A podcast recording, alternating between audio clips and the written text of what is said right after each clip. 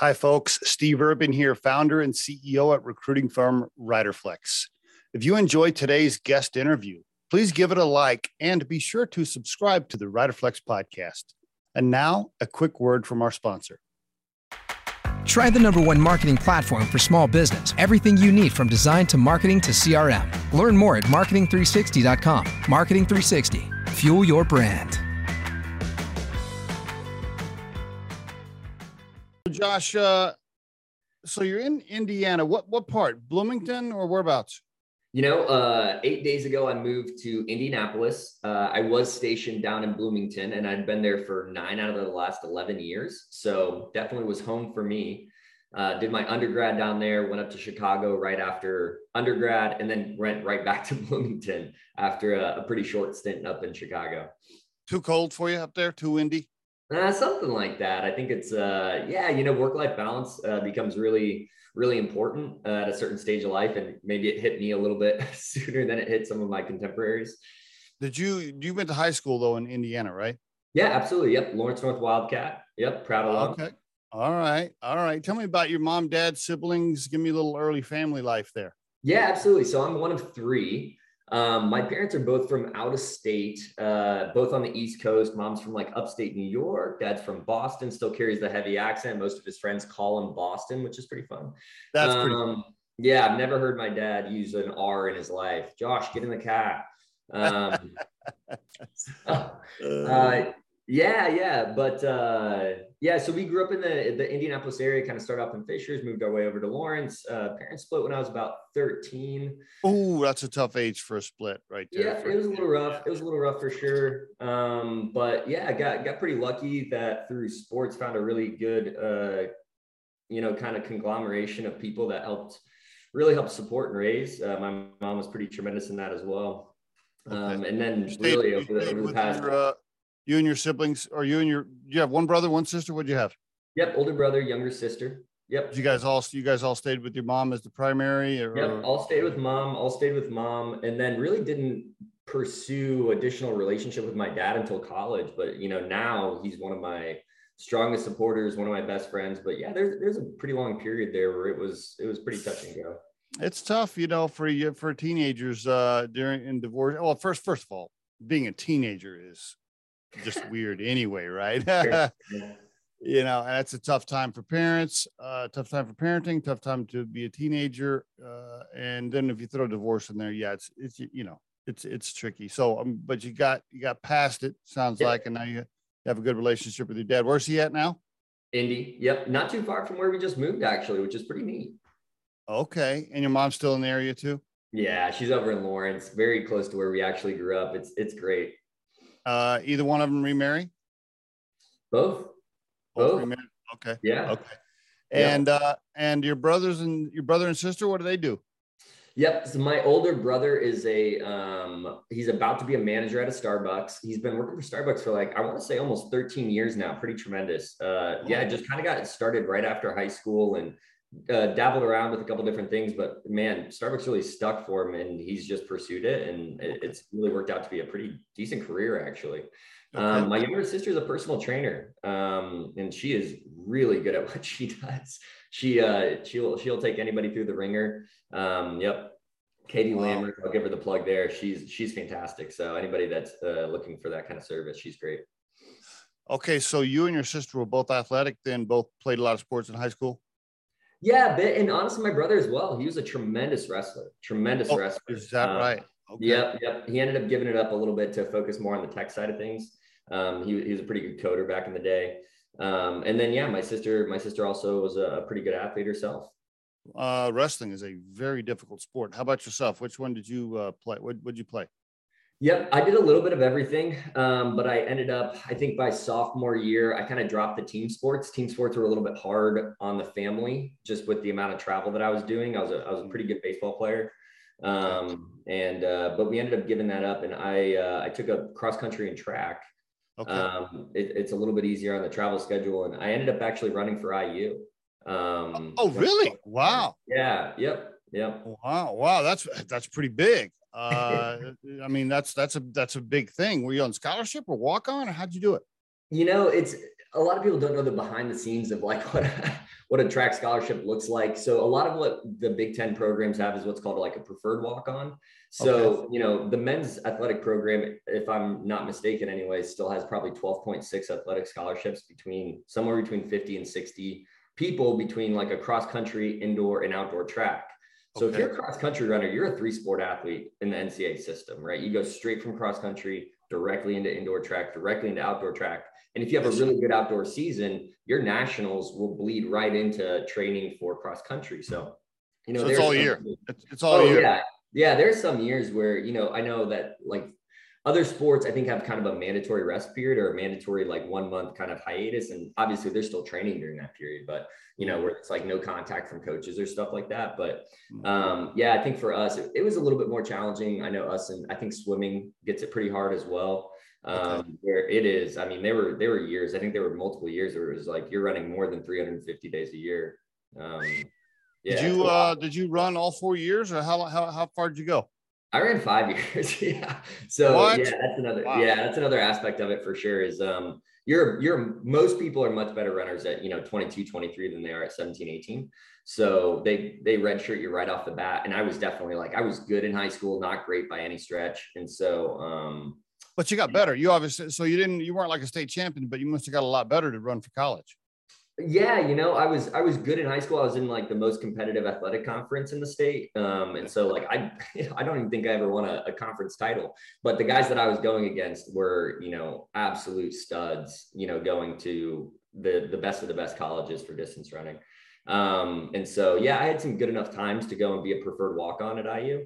Um, Yep, really enjoyed it. Really enjoyed it. And then so immediately redshirted, and then I had four more years of eligibility.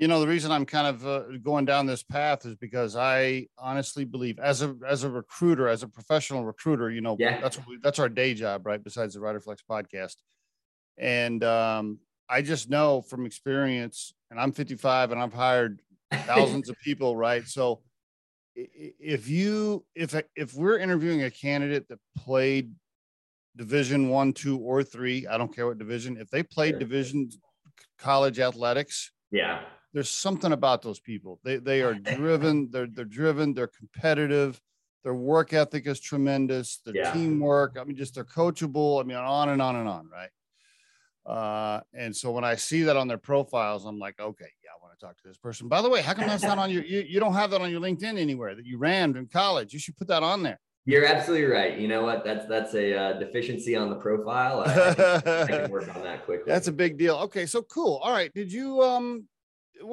before I ask you about outdoor stuff and how you got into that, what kind of kid were you though? Like in high school, college, were you uh okay? I'm just gonna I'm to train. I'm to go to I'm to go to class. Yeah. I'm to go to the library. Or did you did you stretch out and did you have a good time a little bit in there? What what, what kind of kid were you?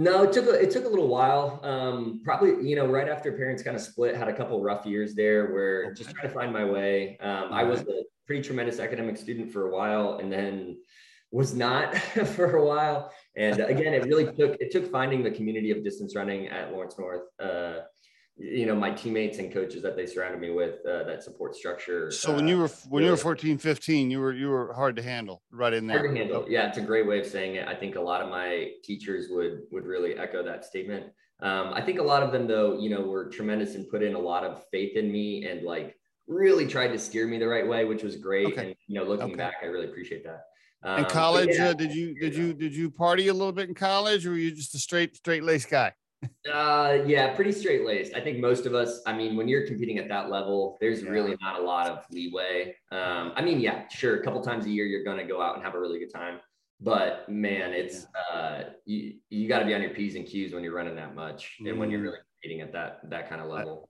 I, I believe it. I believe it. Okay.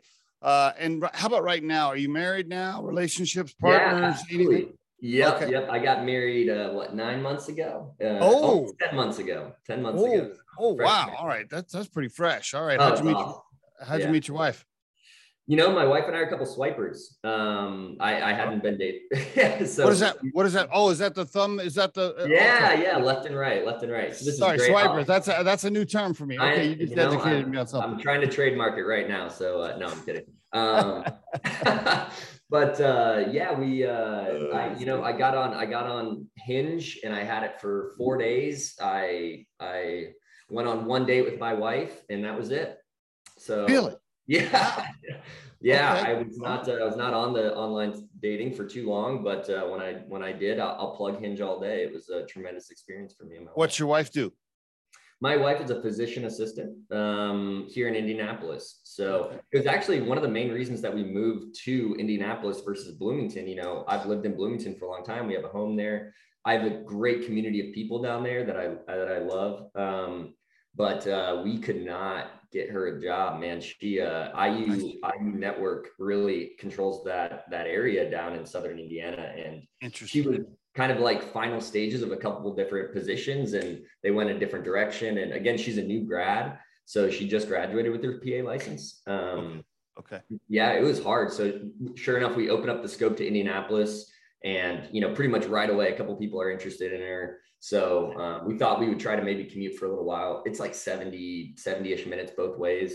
And that's a long way. That's a long way. So our family's up in indy. Both of our families are in indy. So it was it wasn't too hard of a uh, transition. Okay. And uh, you know, the thing is now that she's going to be a PA, you know what's going to happen your whole life. Like when you get sick or you get wounded or whatever, and you kind of start wimping out, she's gonna she's gonna be like, she's gonna be like, you're you're fine. She's gonna be Yeah, like, you're fine, yeah. you're fine, Oh, toughen exactly. up. oh, that's great. Yeah, yeah. I mean, speaking of that, I've had a and this is kind of weird. I've had an upper respiratory cough for like I'm not kidding, almost eight weeks now. I yeah, but they linger, "What- they what-" linger, they It's linger. crazy. It, they do. Yep. They just linger. Yes. And uh, I keep asking her, like, "Hey, what do I do?" And she's like, "Just deal with it. You just, just you're." See, Um, it's already starting. I know. It's already starting. I- She's already like, yeah, stop there. no, she's great. She takes care of me pretty well. That's pretty cool, man. No kids yet, then. No kids yet. Nope, just All uh, just a dog. We got a dog about seven right. ago. He's very very fun. Good, very cool. All right. So when you went to school, you got your bachelor's in like like accounting, right? Finance. Yeah, finance so, and so what, accounting. what what like what what was the, and then your early jobs were kind of in that area, right? So Yeah. talk talk to me, man. What were you an early out early avid outdoor camper guy? How Honestly, no. the- Oh, okay. All right. no, it took to a me. little while. It took a little while. Yeah. So like my neither of my parents really grew up, I don't think, camping all that much. Again, Okay. kind of from the East Coast and maybe a little bit more. They enjoy the beaches, maybe a little bit more than they do kind of Okay. the camping setting. Um, so just didn't do a ton growing up. Got into a little bit again during the kind of cross country days of high school. There's there was like a camp that we all went away to for a week, and you camp and you run, and there's a lot of bonding memories there, and I always really enjoyed that. Okay. But uh, yeah, my finance and accounting degrees, uh, you know, candidly came from the idea that like I I really wanted to get like a, a great job coming out of college. I I saw some of my again kind of contemporaries teammates you know just other people that i knew you know not really using their undergrad degrees and i was like man i spent five years and a decent chunk of money on this so i'd really like to get a pretty high return on my investment. So it seemed like every career fair i was going to they were like oh so do you have a background in accounting? And i was like uh, no, no, I'm a, I'm a finance major, you know, and I, yeah, it just seemed like maybe the hard skill of accounting would be a, a good balance to my finance major as well. Okay. So yeah, that was really, and, and that was the impetus behind it. And, and it treated me really well. Uh, you know, went off and did some financial consulting and audit practice right out of I college. saw that. Yeah, saw that. Yep. Uh-huh. Yep. Um, and that was that was a good experience. But again, um, you know, work-life balance for me needed to be just a little bit more forefront. Um, and so again, took this opportunity with Cook Medical back in Bloomington, and they're a tremendous company that really values, I think, you know, the, the work-life balance of their employees. Uh, And you're still there. You're still with Cook Medical as a financial analyst right now. Oh no, you're not there. No, no. So I left that probably almost three months ago at this point um, to go full time with Quiptu.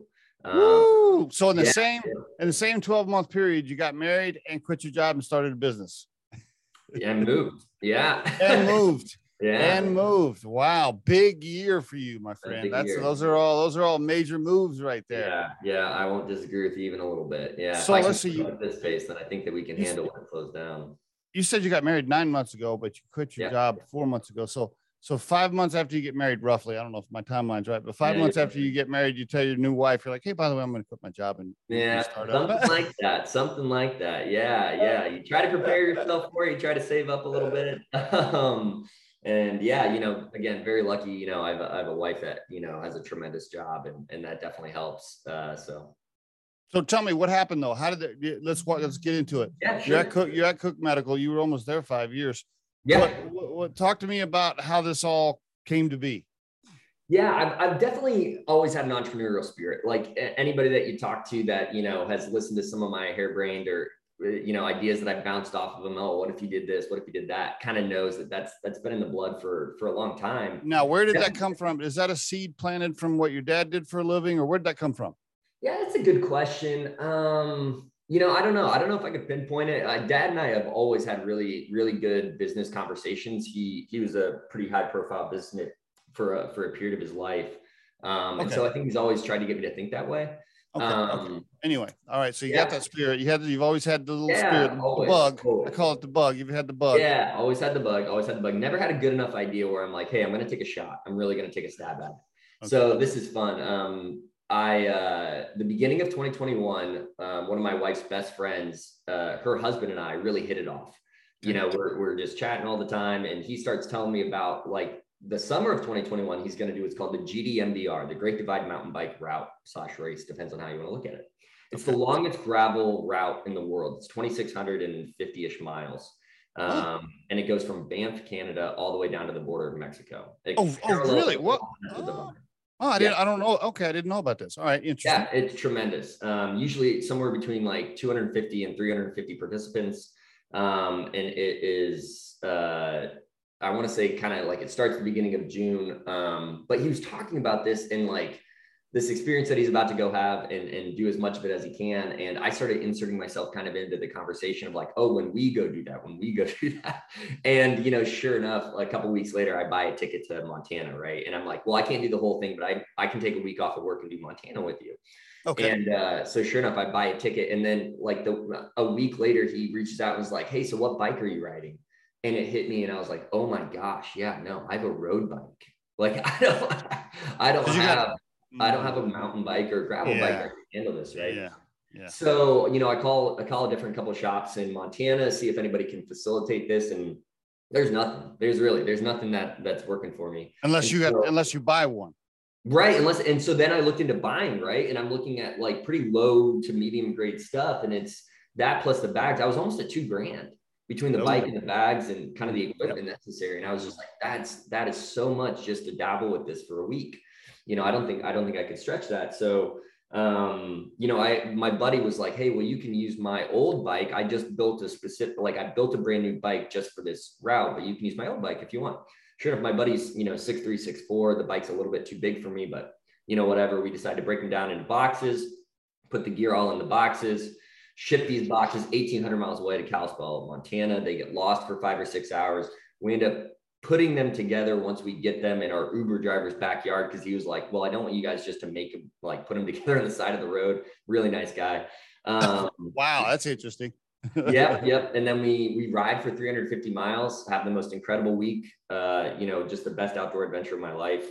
Now, and is this have, uh, is this staying at hotels or camping on the side of the road in tents or what how are you oh yeah you camp yeah you carry everything with you you carry All everything right. with you that's that's part of the the tour divide is um you really can't have um too much support there are awesome people that let you stay on their property or they have like little stations uh you know trail oh. where they have water food i see that are a popsicle here and there um which is great but cool. yeah, yeah. So great experience, unbelievable experience, you know. And then again, we have to break our bikes down, ship them back and it was cumbersome it was expensive logistically it was kind of a nightmare um, and i got back and i was like man people are not going to be able to do this because like logistically they can't they can't reconcile it like they can't make it work and mm. like and, and, so i kind of ruminated with that for a while and at the same time um, i'm a host with airbnb and uh, down in bloomington yeah I see and I love it. And I love the idea that I one can like share my home with people, you know, from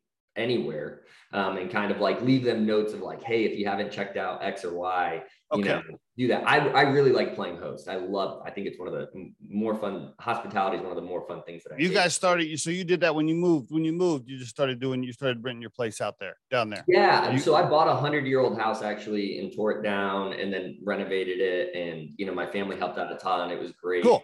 Um, All right, yeah, all right. really close to the IU stadium. So it, really works out for football games and right. stuff like that. So, um, yep, we rent it out. And again, it's the idea that I'm taking this asset that I own and turn it in, turning it into a revenue generating asset. Mm, That's mm, huge, mm. right? So, um, you know, I started looking around and right, like you're seeing this in other areas. This peer-to-peer market's proliferating. It's in cars with Turo, it's in RVs with Outdoorsy, it's in like your backyard with Hipcamp, where people can just Right, come right. in your yard, right? Yeah, I've seen that. Yep. Right. And so I was just obsessed with this idea of like, what is that next frontier? And, you know, after my Montana experience, really it hit me. I think it's outdoor gear. You know, I looked in my garage and I have almost $2,000 worth of like, you know, a road bike and camping equipment and other setups where it's like, man, that, that doesn't get used 48 weekends a year.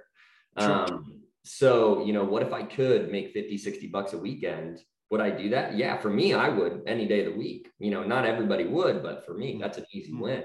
Mm. Um, and so, right. So the night before I married Sophie, my wife, uh, I pitched this idea to uh, my co-founder now, John Laughlin, who's Sophie's oldest brother. So he's my brother-in-law, and Okay. our one employee, Ben Kirby.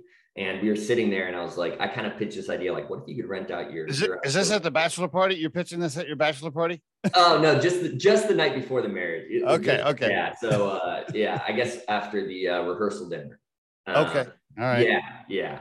You know, and uh, man, I just saw their eyes kind of light up and they got so excited and they just started spitballing. They were like, hey, this could, you know, X, Y, Z. You know, I go off on my honeymoon, I take my laptop, I scribble notes, you know, I'm starting to do some research. I come back and John, my co-founder, just, you know, we we we connected really early, you know, that week I got back and you know, I asked him, I was like, hey, you know, I don't think I want to do this on my own. You know, would you be interested? And he he was like, let me run it by the wife, but I think I'm really interested. we hit the ground sprinting. And then, you know, a few short months later, we brought on Kirby as well. Um, and the three of us have, have really been, I, I don't know what else to say, sprinting for the last nine months. We went from ideation, we went from like that idea to a product in market in eight months and two weeks. That is pretty fast. That's pretty fast. Now is probably a good time for the listeners to just give though. Let's do a quick overview. Give me the elevator pitch right, right now of Quiptu. Go for it. Uh, yeah. And if you want the five second pitch, it's Airbnb for outdoor gear, right? We allow owners who own a kayak or a paddleboard, a bike, camping equipment, and you own this gear and you want to make additional money on this gear. When you're not using it, you can create a listing on our website. And then people who are interested, either they're from your town and they're just dabblers or they're from out of town and they're looking to engage in that outdoor activity, they can peruse and browse these listings, find the perfect one, and book it for the weekend or for the week, however, however long you know you you have it delineated for. Okay, so you're you're like a broker basically. You're connecting the We're the conduit. The conduit. Thank you. I was looking for the right word. You're the conduit. Okay, very good. All right, and it's Quiptu, Q U I P T U dot com. Quiptu, Yeah, right? yeah, I yeah. just want to make sure the listeners get the website right. Quiptu.com. yeah. Um, if you want to rent your goods and or be a renter, renter or rentee, either way, do you just go to the website and then you okay? Yeah, it's a it's a you know pretty darn easy process. We worked with a one of the best UI UX designers in Indianapolis. He set it up, uh, and we really we did over a hundred user interviews before we designed a single wireframe. Right? We were like, hey, if this is what we're designing, and you're going to create a listing, what do you need? Um, and you know took all that feedback. Again, we we didn't try to reinvent the wheel. We want people to feel comfortable with the idea of like, oh, I've seen Airbnb. Oh, I've seen some of these other platforms. You know, we have we have our own twist on it, obviously, but you know um, again when people get to the site when they actually check it out it's the feedback is oh this feels very natural it feels very familiar Okay, and is there an app or it's just a user friendly site on your phone or how does that work? Yeah right now we're just using a web platform so yeah quiptu.com it we will move our way into android and ios no doubt um, honestly the the web platform works tremendously well on the phone so Okay. we haven't felt the need to do that yet and again our user feedback has been oh no it's great on the phone so Okay, and is this everything? I mean, I'm I'm a camper, right? I live in Yeah. Colorado, so so I'm I, I wouldn't maybe I'm not a pro, but I'm close. yeah, yeah. And so my, my I start all this stuff starts going through my head. Like, are we talking tents? Are we talk? Are we Yeah. talking? Are we talking mountain bikes? Are we talking? Yeah. I mean, what everything? Everything? Right. So our three product categories to start anyway are bikes. So you're talking about e-bikes, leisure bikes, road bikes, gravel bikes, mountain bikes. Um, you're looking at, we call them paddle sports. So we're looking at stand up paddle boards, inflatable and non inflatable. You're looking at kayaks, you're looking at canoes, you know, et cetera. Okay. And then you're also looking at the the gamut of camping equipment, right? We do have one uh, owner uh, in Indianapolis who has just listed trekking poles. You know, I'm not sure if that's really going to resonate with with our renters, but again, we give them that opportunity. But at the same time, you know, we we have a listing um where it's it's kind of like a tailgating set, right? Where it's a Yeti cooler, it's a Coleman. I saw that. I right. saw that. And so that's that's a different form of camping, right? We understand that there are different forms of camping. There's glamping, there's car camping, there's backpacking and through packing. Um, those are those are probably your four most typical anyway. And, and we have sets kind of designed for all of that. Interesting. You know, I saw the Yeti thing. I mentioned that to my wife because I was talking to her yesterday. She knew Yeah. I was going to be interviewing you. And here, this is the reaction. This was the conversation. I told her, I said, Well, who's gonna nobody who's gonna rent like a Yeti cooler? Wouldn't you just go buy one?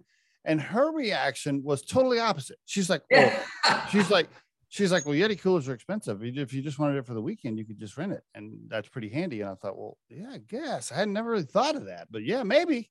yeah, yeah. So again, I mean, and for me in particular, right? If it's Bloomington, Indiana, and you have, you know, five, 10, 30,000 people potentially coming from out of town. And again, they don't want to travel with all that additional gear, but mm, they're going to go Mm. tailgate with their friends. Mm, yeah, they mm. don't want maybe to transport their own $300, $400 Yeti cooler plus a $100 Coleman grill. We actually have this weird phenomenon that's happened in Bloomington where, and, and it happens at other tailgating, you know, heavy tailgating colleges as well, where people go and they will buy out Coleman grills out of Dick's Sporting Goods and then not even transport them back. They will absolutely just leave them in the tailgate fields. You know, um, yeah, you've definitely touched on a whole nother revenue stream, right? This, this, this, yeah, Equip to is renting camping gear, but there's this tailgating package thing that you could, you could go down a whole path of uh, all kinds of sports for tailgating. You know, all these people that like, like you said, all these people that fly into these games. Yeah. You know, um, how does it get? De- how does it get delivered? Yeah, great question. Yeah. So we try to be pretty dynamic with this. And and we used again kind of some of our contemporaries here with Turo and Outdoorsy are two that we think did a tremendous job with their ability to deliver. Right. Okay. So there, as an owner, you can delineate, hey, this is your pickup location. We oh. suggest to our owners have a pickup location, have a pickup location that's public as well.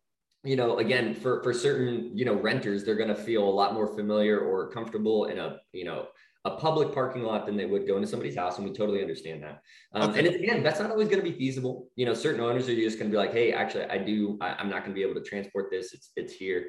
Um, and again, that's you know, we we do leave that. Again, we are the conduit. We try to you know uh, steer owners in in the right direction, if you will. But uh, again, the market does kind of create uh, certain dynamics that that we let the market have, and and one of those though is uh, the addition of the ability to deliver outdoor gear.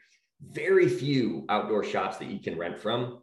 Like if you were going to go rent a, a mountain bike or a, a paddleboard or a kayak, Mhm. you know, not all of them will do a, a delivery feature with that. Um, actually, very few will. And so we think that this is one of those areas where we really differentiate ourselves from what currently exists anywhere. Yeah, but- Um, and- But it, but right now it's it's they have to go pick it up or the person they have to meet. Two people have to like meet to get it.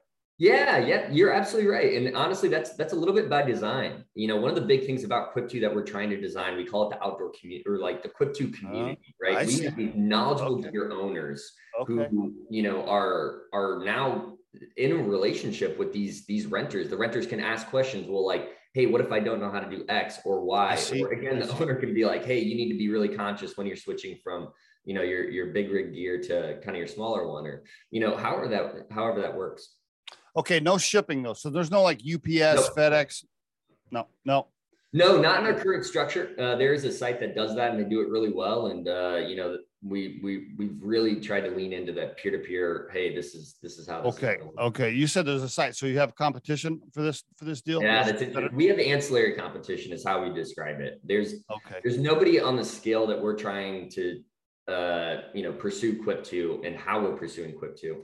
Um, there's there's a small site uh, in Seattle uh, that again is a little bit different where you just say like oh I'd like a a men's road bike and they delineate the price and then they try to hook you up with somebody on the back end. on our site, you see the road bike that you're renting, right? Like if you're interested in a Trek SL6, you know, checkpoint, you can get that bike. Um, and so so he's managing that out of Seattle. It's his part-time job. So again, we've done we've done a lot of research into who who else does exist in the sphere. There's another uh, website out in the upper upper New York area that's doing something similar, but um, do you yeah. have a system like um, uh, like some of these VRBOs where the uh, the renter can rate rate the the rent? You have to. Yeah. So that is that is the biggest aspect of peer to peer marketplaces. You have to have that, and it has to be robust. It has to really work because um, that's that's how you build trust, right? Like yes. and everybody yes. knows that, right? As a as a host with Airbnb, I know how above and beyond my wife and I go to prepare our house you know, because we we really care about that five star rating. And we're yep. seeing on our platform as well, right? Renters are taking good care of people's gear because they get rated, and owners are giving their renters high quality gear because mm-hmm. they're getting rated. So yeah, it, it's a big aspect. Okay, let me ask you this. Uh, so I have an e, I have a mountain e-bike. I bought one great. this last year, and yeah. I love it. I love it. By the way, it's mm-hmm. great. It's great for older guys like me that need a little boost. anyway, yeah, you guys like me that need a boost. It's uh, yeah, it's great. I love it. Um, but I spent like forty five hundred dollars on it. Right, it's pretty expensive. Yeah. Like, right. Now I do like the idea, like you said, it sets in my garage probably ninety five percent of the time. Right, I'm not, I'm not. Right. I don't get to ride it that often. And I thought, well, okay, yeah, I could rent this thing, get my money back on it. But but yeah. what about is there insurance? Is there a deposit? Like how how am I how am I protected? Yeah, great question. Again, that's probably our, our most asked question. So, as an owner, if something happens to your gear beyond what we call normal wear and tear, um, Quiptu will compensate you fair market value plus 10%. Really? Yeah. Yeah. We wow. Want to take care of our owners. If, wow. if, if you're an owner and you don't feel confident that you're going to you know get your gear back in good condition or if something that happens you're you're you know going to be sol you're not going to list your gear you're just not and okay. so yeah that's how we set ourselves up and and again just the way that that works on the renter side is um 10% of your transaction is going to go towards a maintenance fee, right? So if, if I rented a paddleboard in, uh, let's say I wanted to go to Geist Reservoir and I'm renting somebody's paddleboard and it's a, it's a $30 transaction for the day, right? Mm-hmm. I will be charged $3 um, for maintenance fee. And again, that that kind of builds up that that insurance or warranty piece. Really, it's not insurance, but it, builds up that maintenance cost that then would go back to an owner. You know, when something you know uh, awry happens. Okay, is that how you? Is that the business model? By the way, you taking ten percent of each rent of each thing that's rented, or are you also charging? A fee for signups? How do you how do you make money? Walk me through the yeah. How do we? Uh, just transaction based. You know, very similar to what you're going to see. We are uh, uh, quite a bit lower than what you're going to see in some of our our competitors, right? So I think you know the RV share and outdoorsy model is 20% on each side. We're 10% and 8%. Um, on each then, on each side or just one side?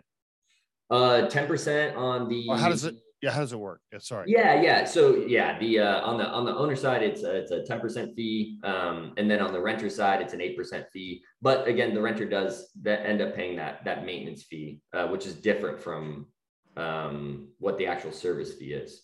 Okay i'm trying to understand. So you're making 18 so the you the company you're making 18% on each transaction? Yep you got it. Okay great all right, very good. And that covers your overhead, the website, the the, the employees, the insurance. It's not really insurance, but the, the money you're having yeah, exactly. no, yeah, you got it. You got it. Yeah, you nailed it. And yeah, one okay. of the benefits of a model that we have, you know, we've had a lot of people reach out and they're like, well, why wouldn't you just own the inventory? Doesn't that, you know, make more sense? And again, there are other companies that do that. I wouldn't want to, no, I would own no, the inventory. Right. Why, would, why would you want to? No, uh, no. Yeah, no part of us no. wants any part of that. No, yeah, are you crazy? Our like, overhead no, no. Pretty low, right? We have, we have, some salary expense, we have marketing expense, um, and right, we have yeah. some maintenance expense, but uh, we, no, can, the, we can operate on a pretty low, pretty low. Uh, exactly. Yeah, budget. The best part, the best part about your model is that you don't have the inventory to deal with. I that, think that's so the part I love. I think so too. I mean, yeah, I, I wonder if um, is there any chance that I'm sure you've thought of this? Is there any chance you could be a rental conduit for wholesale companies or retail mm. companies that want have you touched that have you yeah yeah oh absolutely yeah i mean it's somewhere uh, there's so many things that we think about, and then we just kind of realize, oh, we're nine months in. you know, we've been incorporated for four and a half months. Yeah. You know, we've our site's been live for like 48 days, and that's that's just something that we need to be really aware of. Like, okay, we, okay. we went live June one.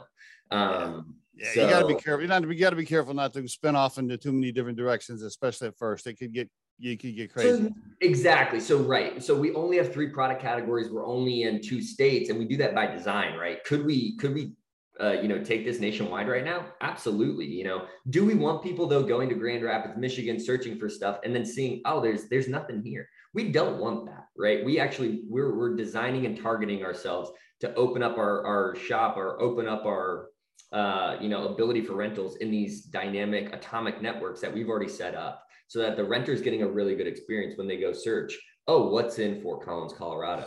Oh, I well, so that brings me that brings me to my next question. I checked it for for Boulder, right? I checked some stuff mm, for Boulder, and, yeah. and, I didn't I didn't really see a bunch of inventory. So then I was thinking, okay, well, their their number one challenge right now is just getting more inventory. When I say yeah. inventory, get, getting more people to put their stuff. Yeah, the supply side, right? Supply yeah, supply side. Thank you. And then I and then my meeting, then my head was like, well, if he had a relationship with a outdoor wholesaler, then that would immediately bump his even bump his uh, supply up. So yeah, no, no, a couple things, couple things there. So um, yeah, we we did target four initial places in Colorado that we wanted to launch in, and four initial places in Indiana. Got really good traction in half of those, um, and then in the other half, we've kind of switched over to this model of brand ambassadors. Um, and I think we're we're announcing our first or second one today. Mm. we we've set up two or three now um, where these people are more oriented in in the location of of where we're launched, right? So Boulder's an area actually that we we just don't have a ton of presence. There weren't enough people that we knew that we could headlock that we could say, hey, I know that you own X. Do you know somebody else that owns Y, right? Because early on, you really have to do that. You have to be hands on the, you have to be really hands on, boots on the ground, right?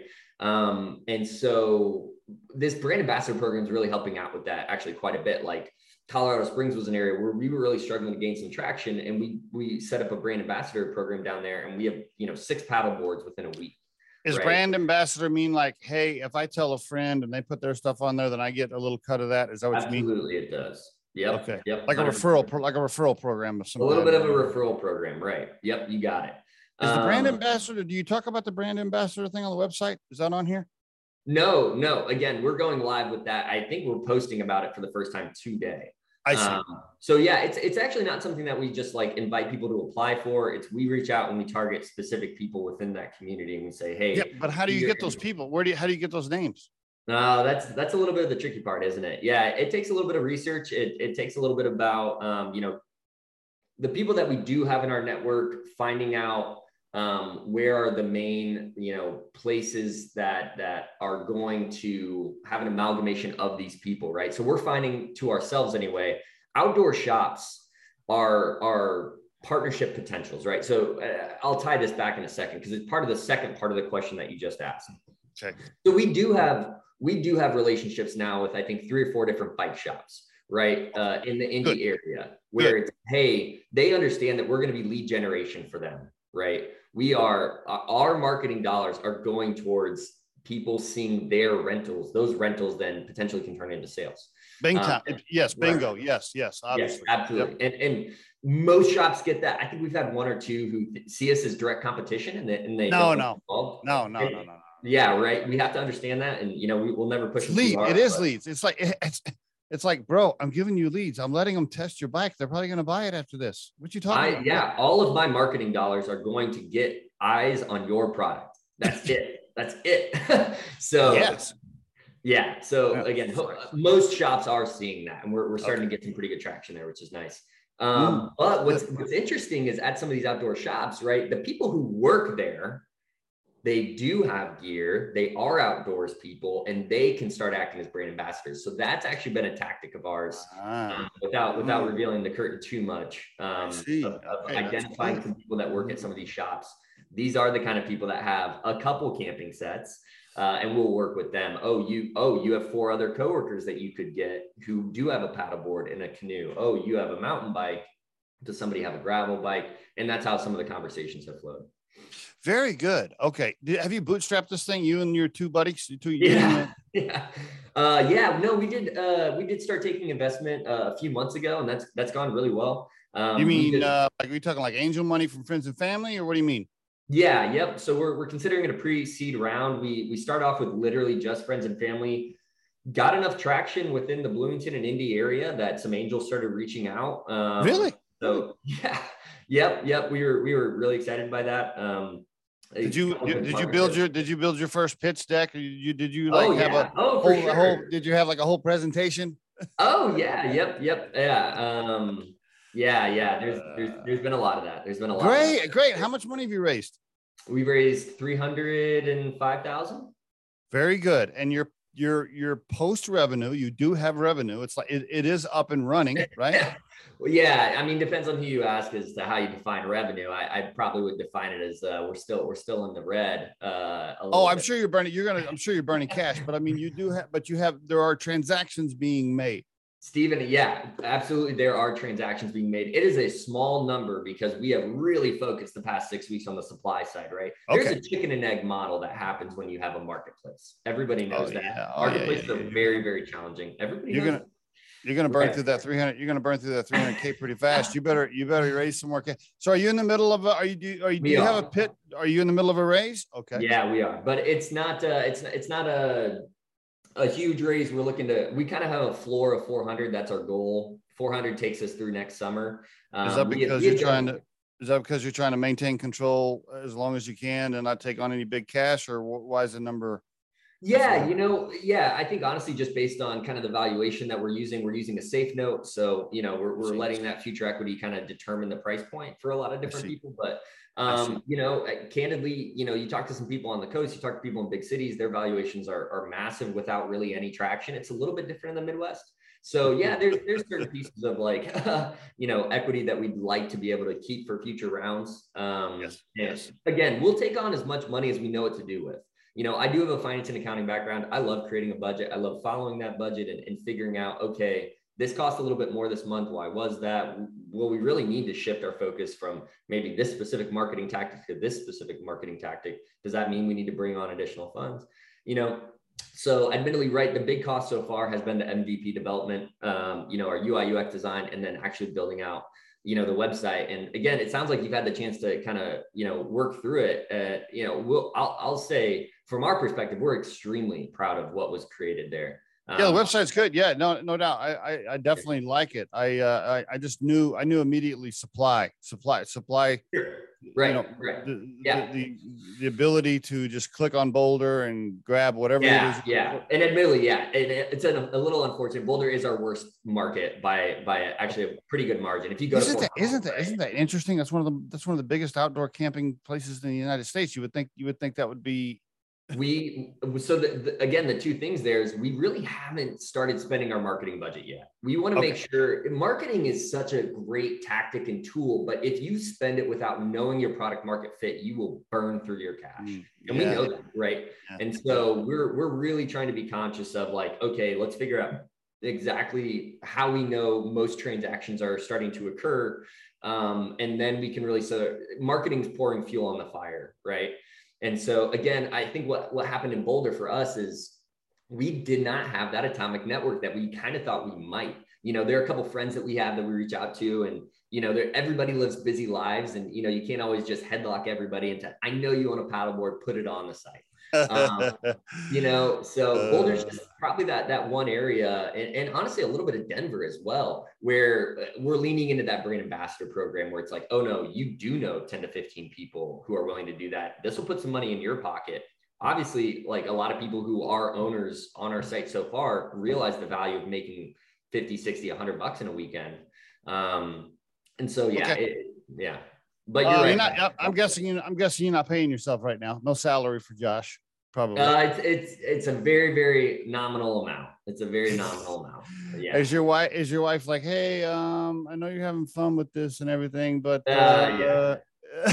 yeah. No, I mean, uh, so there's there's a reality to the idea of like, you know, my, my co-founder had a baby nine days ago. My co-founder and his wife had a baby nine days ago, right? Okay. So like there is some, so we do have some salary expense of like, hey, you know, we're trying to bring him on full time. He does still carry a second job, but it's it's very very minimal at this point. Just a few hours here and there to help supplement. So part of our additional raise, right, is hey, we did a great job raising 300. If we get to 400 now, he's full time with us for an extended period of time, right? So mm-hmm. taking some of that worry off the off the table. Um, but yeah, yep. it definitely helps when you have a wife that uh, you know can. There's no question. Is she uh is she scared? Do you guys have a little, little sleepless nights sometimes? Are you a little are you a little nervous or no? You know, I, I, think uh, I think we're we're still in the excitement phase. I think we're still in the hey, you know, we're having conversations with people, and you know, very few times do I not see somebody's eyes light up and they're like, "Does this exist yet? This doesn't exist yet? Are you guys really?" like, yeah, you know what? We're going to be the people that do it. Um, and as long as we can keep that that going, and as long as we you know feel like we're still building something that is providing value, I think I'm I think I'm going to sleep pretty okay. What advice do you have for an aspiring uh, entrepreneur, a couple of friends that want to start something based on what you've learned so far? Now, I know it's early, but I'm sure you've had some some learning pieces so far. Anything you want to share with? Uh, Go people find think- people that are more knowledgeable than you. I think that's the best thing that I can provide as CEO. I think that there are a lot of things that you know our team does really well. Probably the best thing our team does is say, "I don't know how to do that. I'm going to go talk to somebody who does."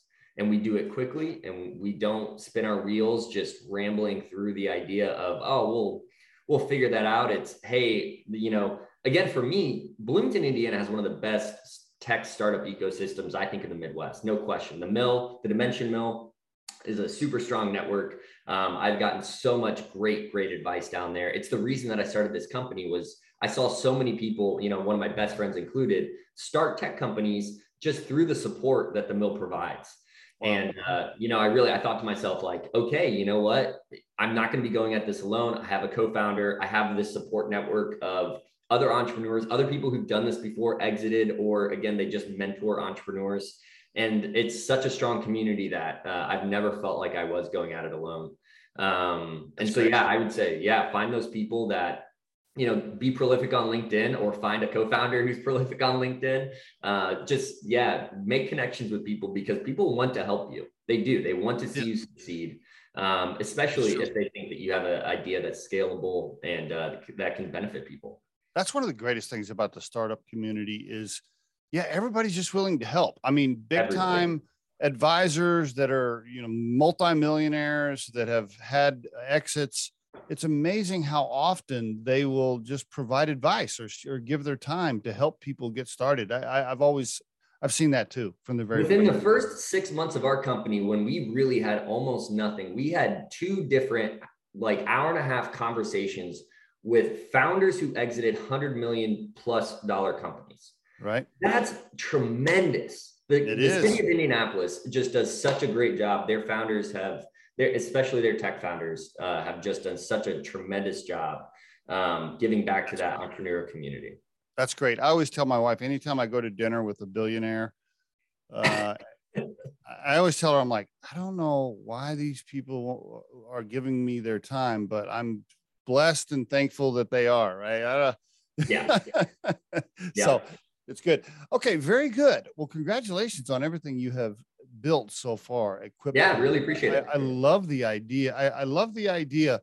I I think the um I'm sure you know one of the when you're starting a business, everybody wants to give you advice. Everybody wants to give you advice, right? Everybody wants Always. to say, "You should do this. You should do this. You should do this." you got to be careful with those too, because then it could spin you off into too many different directions. Sure. The part you mentioned though about uh, the human connection. Absolutely you know, the renter and the rentee, they meet, right? And I'm I'm handing somebody my e-bike. I'm I'm in my garage. I like I'm visualizing as you were talking. I'm thinking, yeah, how would, how would that work? I'm visualizing somebody pulling up to my garage. I open the door, they come in, we're standing in my garage. I'm showing them my e-bike, I'm helping them load it. I think there is a social media piece around that that could really take yeah. off, right? Like if you if you could get people to like you know the camera shot, the yeah. video, like hey, I'm, I'm, here's Bobby. I met Bobby. Bobby's taking my bike, and then they're sharing the, they're sharing all that on your on your social media. I think that uh, is could be really powerful. Yeah, I think so too. And I think you know the people who are now able to engage in an adventure and, and something that we really just haven't talked enough about. And and you know I'll I'll plug it here our mission with Quiptu is increasing accessibility to the great outdoors. That's you know, the, the reason that we got involved in this is there are three big barriers to the outdoors that we think that we help alleviate. The first cost, right? Outdoor equipment is really expensive. Yes. You know, if you're just a dabbler or you just want to try something maybe before you buy it, there again, there aren't always great options for you. Mm-hmm. Um, secondly, storage. So many people live in areas that don't have detached garages or like where do you put a kayak? You know, for some people, right. the area for a mountain bike. You know, again, for those people, they don't own the gear and they just don't engage with that activity. And then lastly, you know, and you heard it through Montana, my Montana story is transportation anytime that you're trying to transport outdoor gear, like literally outside of your backyard, it can be really hard. Like yes. transporting a bike, you, you either need to take the wheels off or you need to have a rack. Um, and by the way, for and by the way, for an e-bike, you got to have a special rack. That's yeah, the special rack. Exactly. Yeah, yeah. So you're nailing it. So yeah, there's some barriers to entry to the great outdoors that we really see ourselves helping to alleviate. Right, we're an extremely green company. We're we're encouraging people to reuse, or hey, you're only going to use that a couple times a year. Don't go buy that. You know, Love it. Uh, you know, so so those are some of the things that you know we really see ourselves kind of you know walking into and, and helping provide for people. Um, cool yeah, I like those, those, are some big passions for us. I'm a fan. I'm a fan. I like it, man. I like what you're yeah. doing. Yeah. Uh, we're, we're, we're, out of time here, Josh. I want to ask you one last question. Um, mm-hmm. So, if you had to define your core purpose in life right now,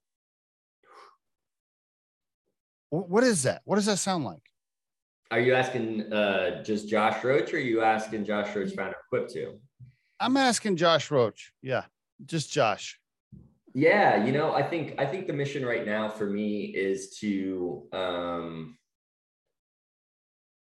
engage with people in a way where they feel seen, represented, loved, and heard. You know, mm-hmm. and I think my my wife and I spend a lot of time like thinking about those ways, and not to be too altruistic with that, but like truly, like how do you leave an interaction with somebody and they're they're kind of smiling to themselves afterwards, like, oh, that's that's a pretty good interaction um, you know, and it, it's I'm going to fail more times than I'm going to succeed. Um, but when I when I know that I'm putting my head on the pillow and I can think back on a couple interactions where I'm pretty sure that they had a smile afterward, you know what? I'm I'm going to rest easy that night. Josh, thank you for sharing that, and thank you for being a guest on the Riderflex podcast. I really appreciate it. Absolutely. Thanks so much, Steve.